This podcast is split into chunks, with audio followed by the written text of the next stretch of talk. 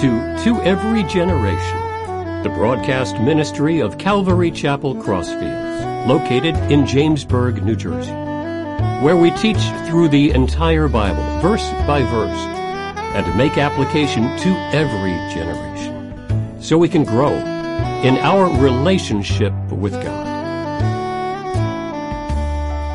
At this time, we actually have three visitors. You're like, where's Pastor Vinny? I know something's going to happen today. As you can tell in my voice, we have three visitors that have flown in from the Near East. Thankfully, their flights didn't get canceled. So one after the other, we're going to start with a gentleman from modern-day Bethlehem, and we will go into that. So enjoy the service. Good morning. Yes, so I didn't give a name when they were asking about today, but I am a gentleman. Some may dispute that. From Bethlehem in 2023, and it's Christmas Eve, 2023. But it's really, for me, unlike any other Christmas Eve that I've experienced. You see, this is normally the busiest time of year in Bethlehem. I mean, tourists from all over the world, people visiting from all over, wanting to experience that the time, the place, the specifics of where Jesus was born. And they're celebrating. There's joy and there's gladness and there's rejoicing, and really our economy is dependent on this time of year. And but we've seen a change this year. Not this year.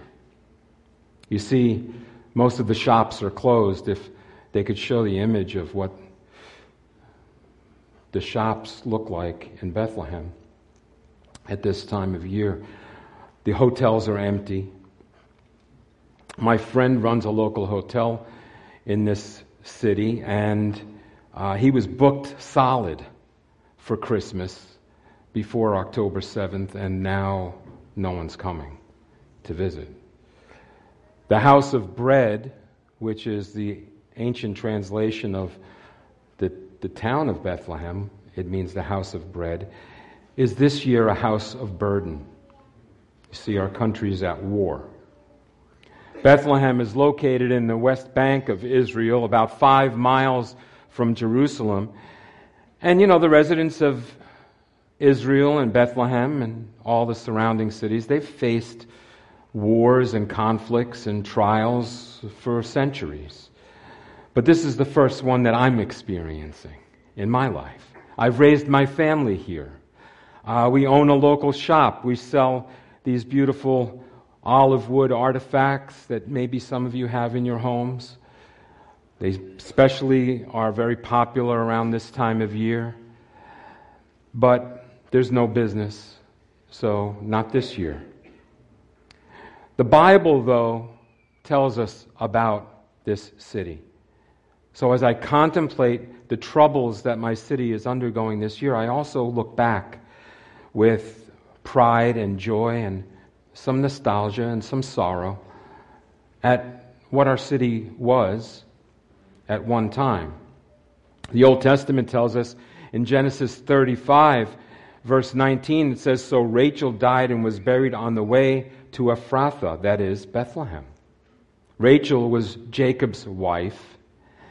She died giving birth to a son, and Jacob buried her in a grave in Bethlehem. Today, that spot where her grave was is a monument that people come and visit from time to time. And maybe there's an image of that, Rachel's grave, for you to look at. But not this year. Not this year. I remember reading about Ruth in the Bible. She traveled to Bethlehem with her mother-in-law and eventually met a man from our city named Boaz. And Ruth, too, kind of recounts this story. It says in verse 4-7. Now behold, Boaz came from Bethlehem and said to the reapers, "The Lord be with you." And they answered him, "The Lord bless you."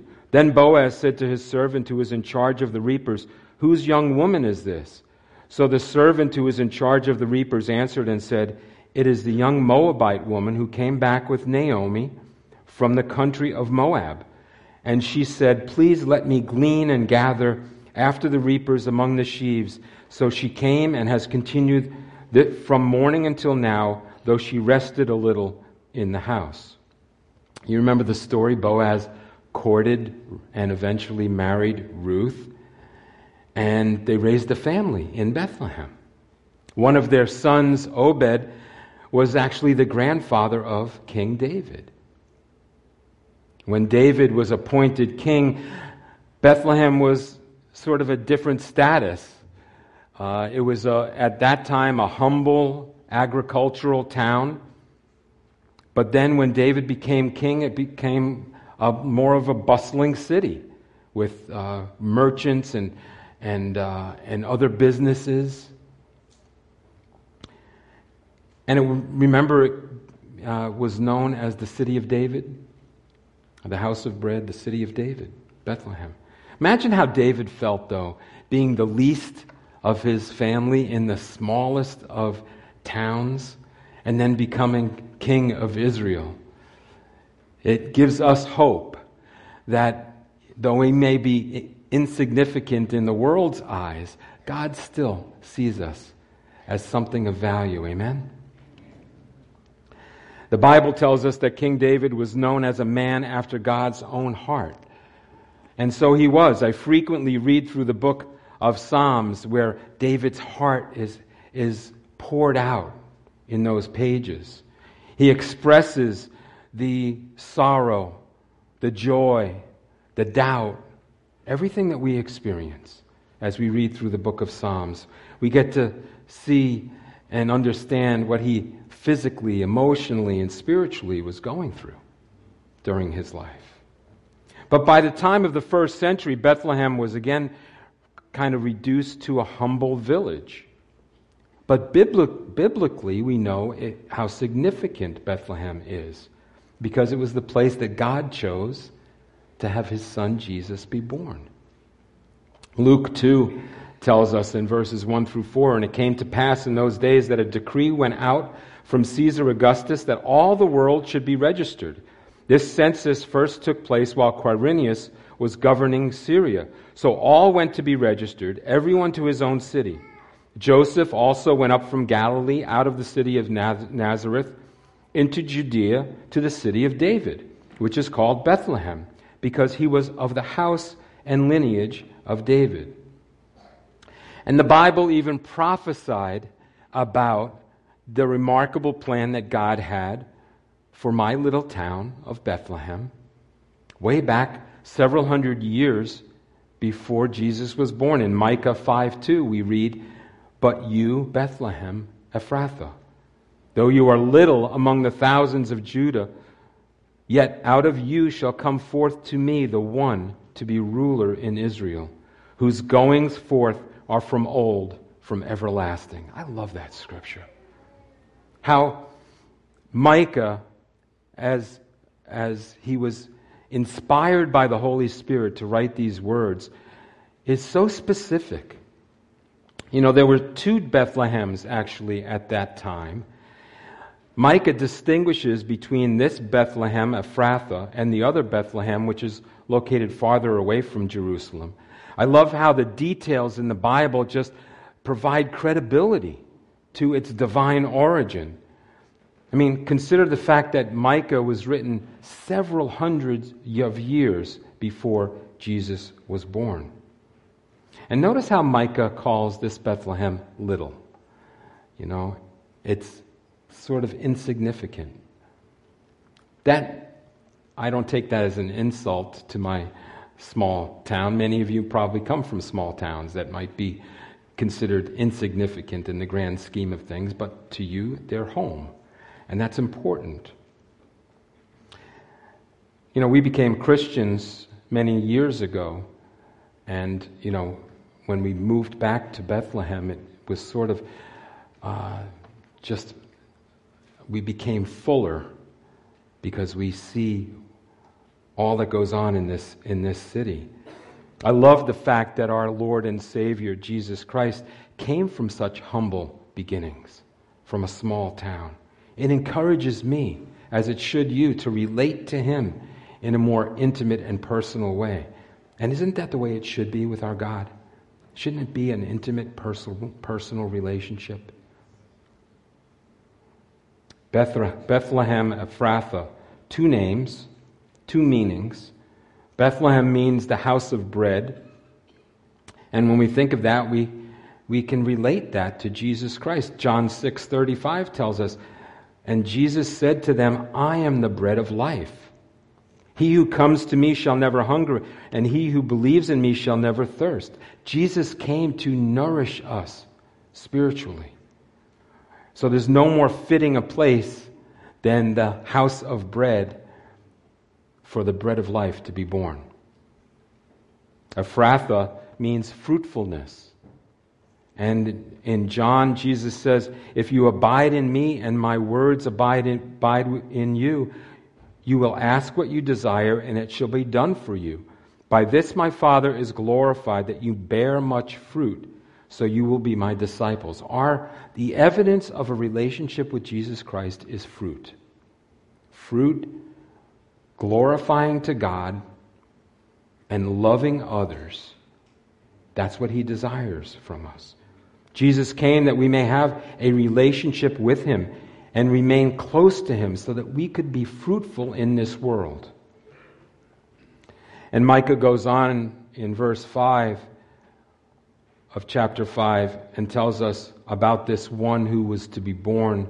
And that first part of that verse says, "And this one shall be peace." This one shall be peace. Not this year in Bethlehem. There is no peace. As we look out at the world, we see a lack of peace. We see a void. There is no peace. There's wars, there's battles, there's division and discord. We see hate and animosity between people. If Jesus was peace, as the prophet Micah wrote, what has happened to our world? What has happened? You know, if you put up the image of the church, this is the Church of the Nativity in Bethlehem. Again, a very popular tourist spot, built way back in 300 AD. It was destroyed once completely in about 529 A.D., but then over the years rebuilt, and it has withstood many battles, many wars. But even to this day, there's a dispute over the rightful ownership and possession of this church, the church that's there to commemorate the birth of Jesus. So we don't see the peace. We don't see the peace that was promised. Isaiah 9:6 tells us, "For unto us a child is born, unto us a son is given, and the government will be upon his shoulder, and his name will be called Wonderful, Counselor, Mighty God, Everlasting Father, Prince of Peace."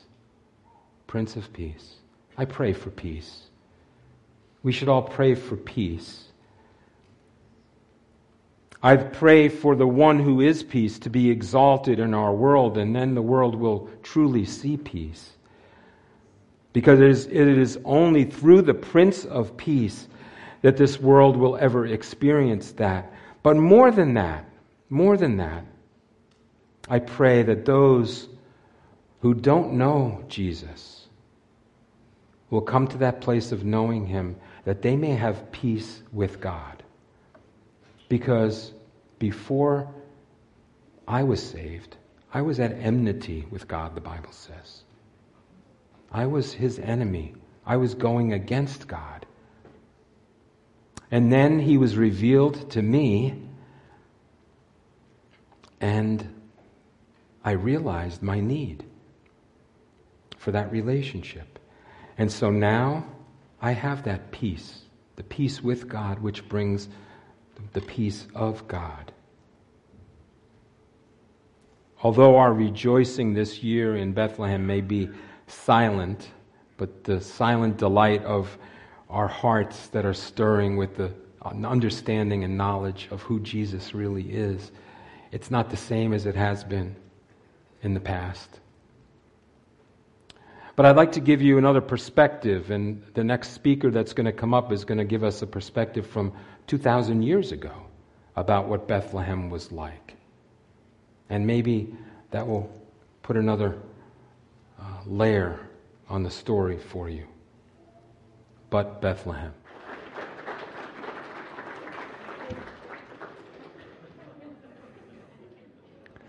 This is a big stable. Oh my goodness. It even smells like a stable in here.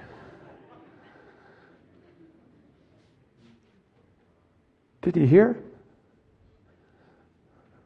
You didn't hear that? You know what I heard? Sheep.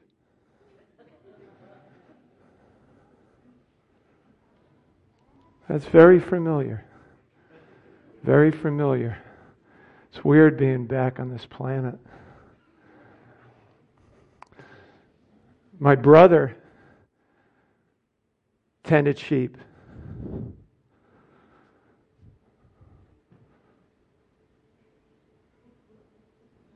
He went to Germany.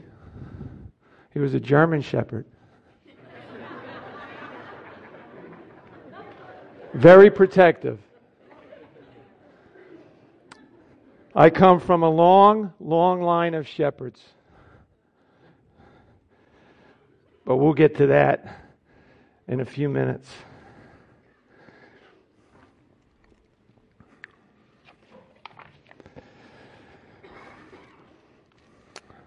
We lived out in the fields.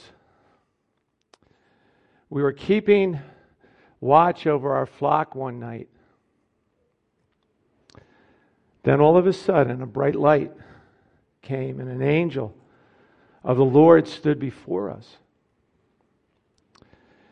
And the glory of the Lord shone all around us, and we were afraid, greatly afraid. I was shaking in my sandals. Then the angel said, "Don't be afraid. For tonight, I bring you great news of great joy for you and for all the people. For there is born to you this day in the city of David a Savior, who is Christ the Lord.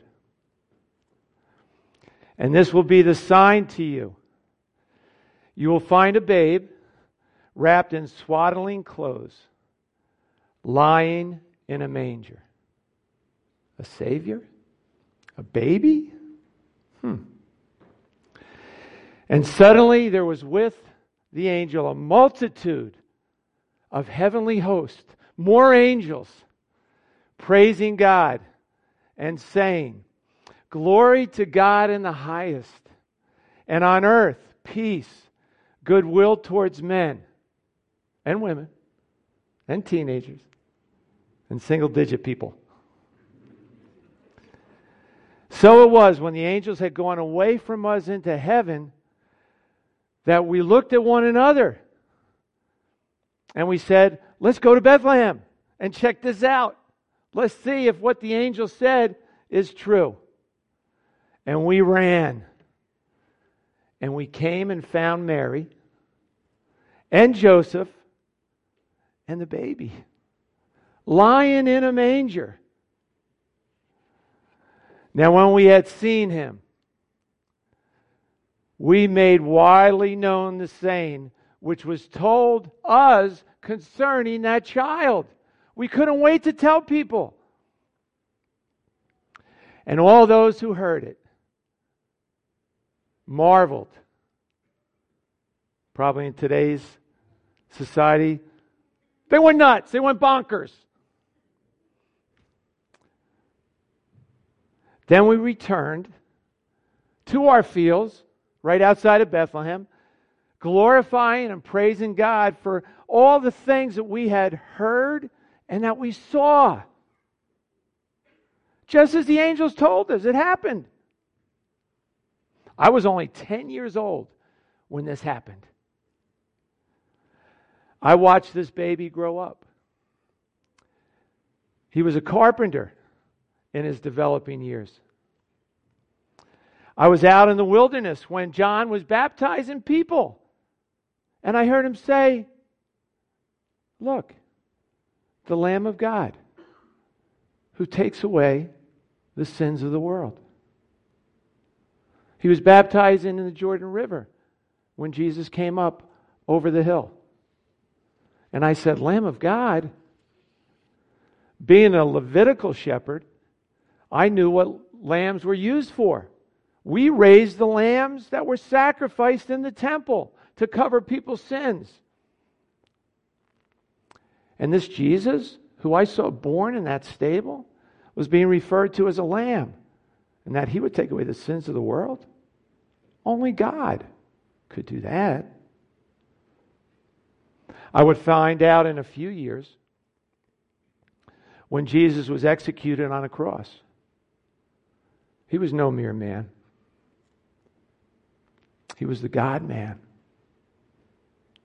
He resurrected 3 days later, and over 500 people saw him.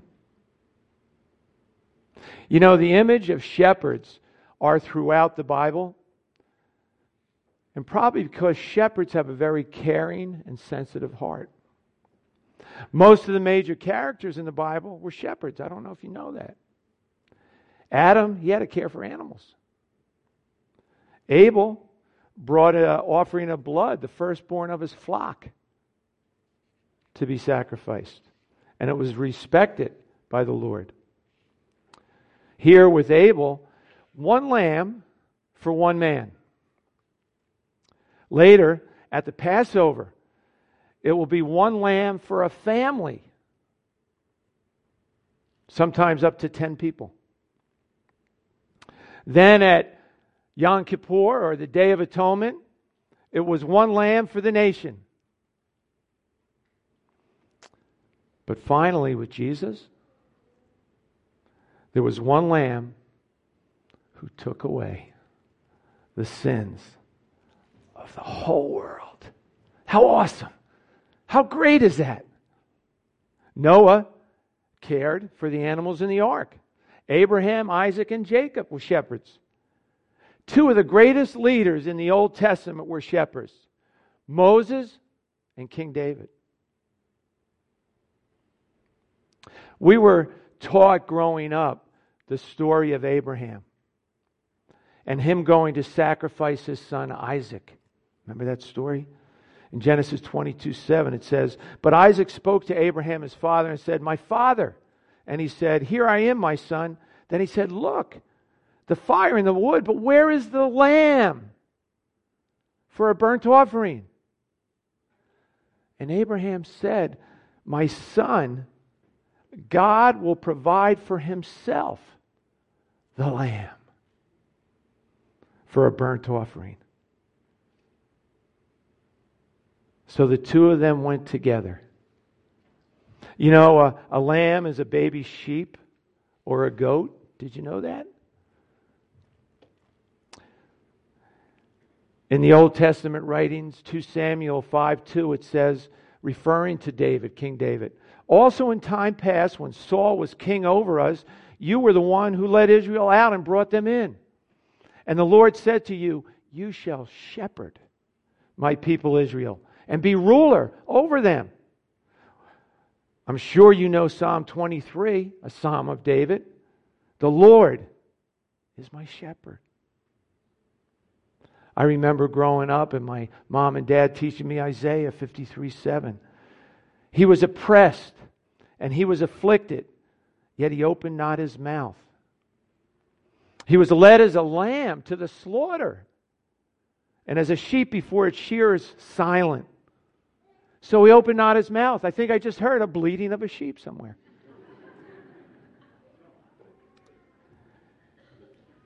In Matthew And while he was being accused by the chief priests and the elders, he answered nothing. Then Pilate said to him, "Do you not hear how many things they testify against you?" But he answered him not one word, so that the governor marveled greatly at his silence. Towards the end of the Old Testament, in the book of Micah, it says, "But you, Bethlehem, in the land of Judah, are not the least among the rulers of Judah, for out of you shall come a ruler who will shepherd my people Israel." That connection between the lamb and the shepherds throughout history in the Old Testament. And Jesus even said, "I am the good shepherd. The good shepherd gives his life for the sheep." "I am the good shepherd," Jesus said, "and I know my sheep and am known by my own." And I love this one. Jesus said, "And other sheep I have which are not of this fold. Them also I must bring, and they will hear my voice. And there will be one flock and one shepherd." That's awesome. Jewish people, Gentile people, one. Because of what Jesus did at the cross. He came as a little, innocent, pure baby and grew into our Savior. In Hebrews it says, "Now may the God of peace, who brought up our Lord Jesus from the dead, that great shepherd of the sheep, through the blood of the everlasting covenant." Never runs out. It's everlasting.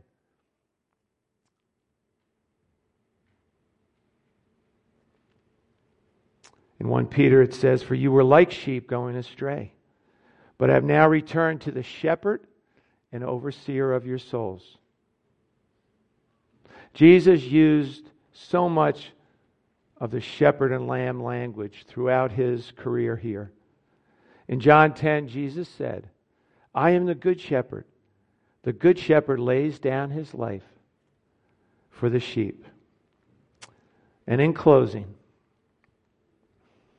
Revelation, the last book of the Bible, chapter 7, verse 17 says, "For the Lamb who is in the midst of the throne will shepherd them and lead them to living fountains of waters, and God will wipe every tear away from their eyes." Well, I got to get back up to heaven. I can't wait to be in the presence of my Lord where I can see Him face to face. I'll be seeing you later on. I hope to see all of you there. I know I'll see you guys. So have a Merry Christmas as we celebrate the birth, yes, of a baby, but more than a baby. The King of Kings, the Lord of Lords, the great shepherd of our souls. Amen.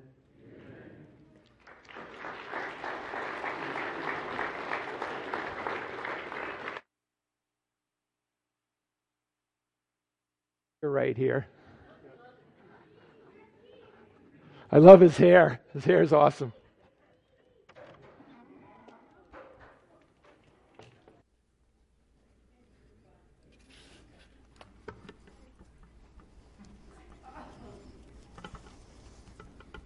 I don't know how anybody could fight with this stuff on.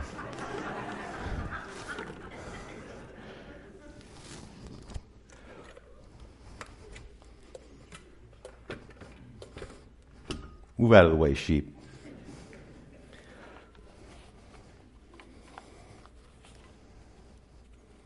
I got these at Roman Vision Works.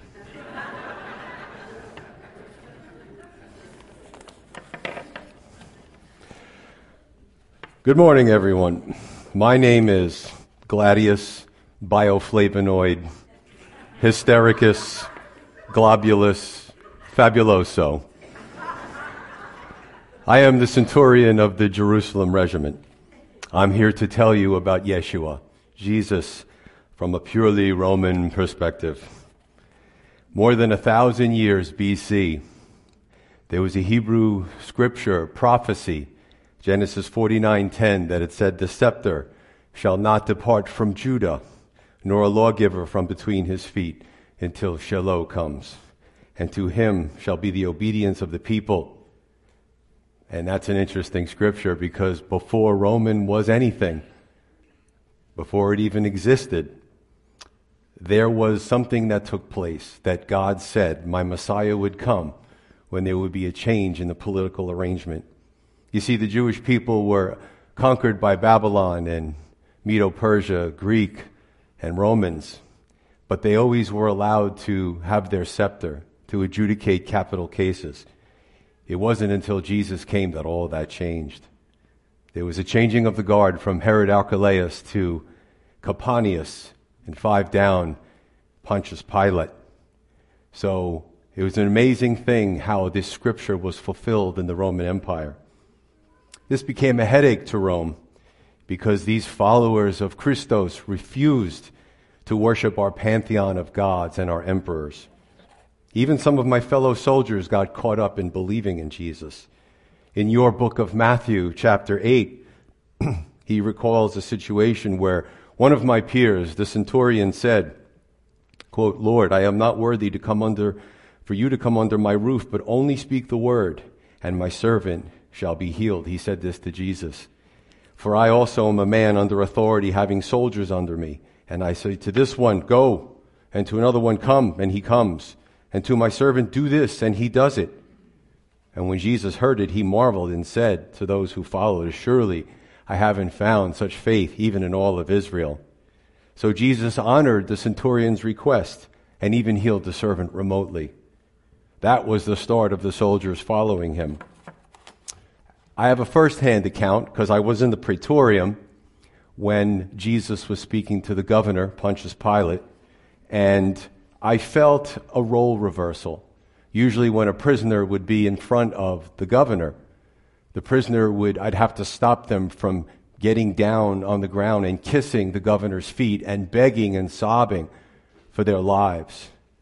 And the governor was always in control. But in this situation, it was very interesting because I felt that Jesus was in control, but the governor seemed unnerved. Very strange.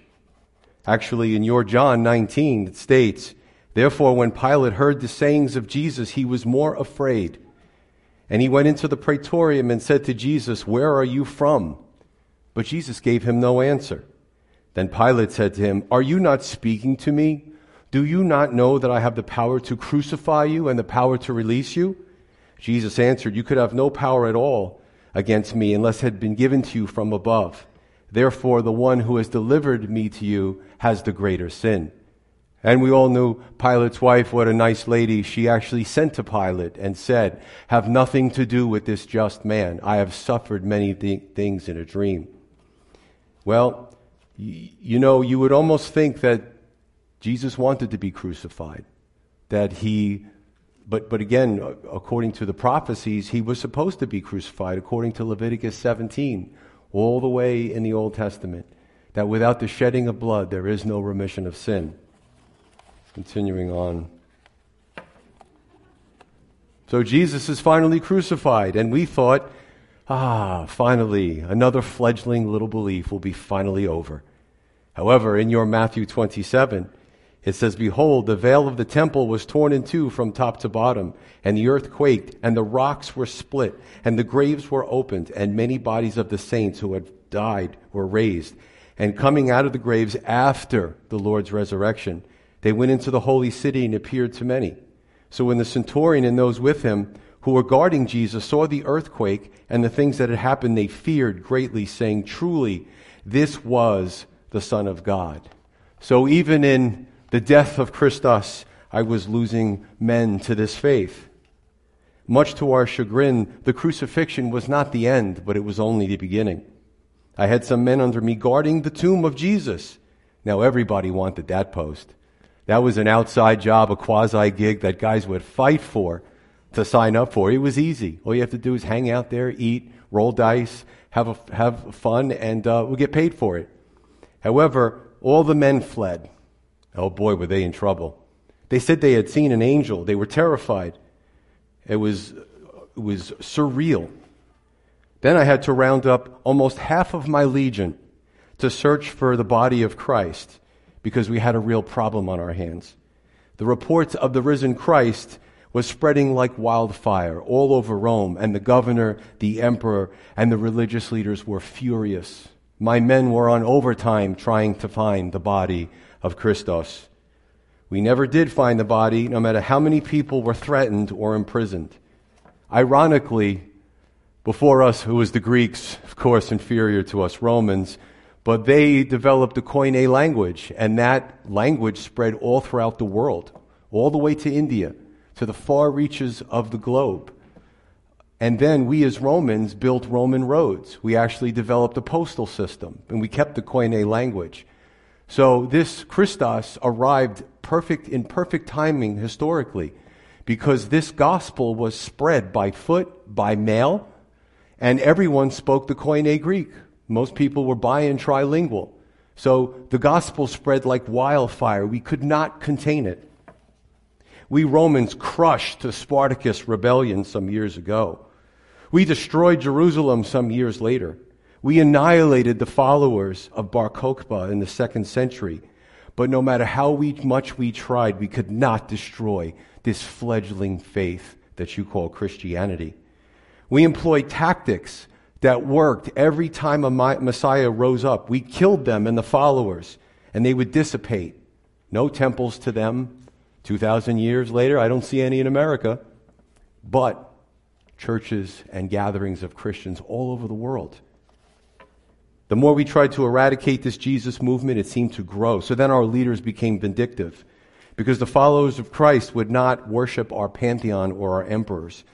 So they resorted to burning them alive, throwing them into the Colosseums, but to no avail. Even Tertullian said that the blood of the martyrs was the seed of the church. Rome eventually gave up trying to destroy Christianity, and a few centuries later actually accepted it with the Edict of Milan in 313 AD. They legalized it. This Jesus made more of an impact on Rome than any historical figure or any of the Greco-Roman pantheon. Well, I guess I could explain it like this from everything that I've seen. It was prophesied that God the Son would come to the earth. It was prophesied that he would come through humble beginnings, that he would grow in stature and maturity, that he would teach. But the most important thing that this Christos said is that I came to die. I came to give life, and the only way he could give life was to shed his blood for the remission of sins. On the third day he rose again. There's no doubt about that, in fulfillment of the scriptures. And for 40 days after his resurrection, he went all throughout the area, strengthening the foundation, the spiritual foundation of his believers, and thus spreading Christianity through the world to date to 2 millennia. John 3:16 says, "For God so loved the world that he gave his only begotten Son, that whosoever would believe in him would not perish, but have eternal life." For me, I think about this, and I believe. He took Rome by storm, converting so many people, including those in the areas of government. I've checked the facts. I believe these things to be true. What about you?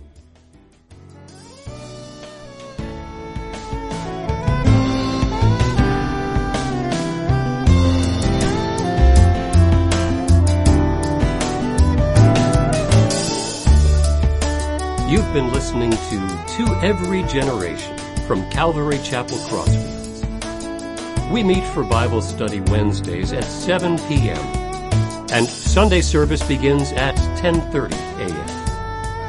On Sundays we have children's church for all ages, in addition to infant and nursery care.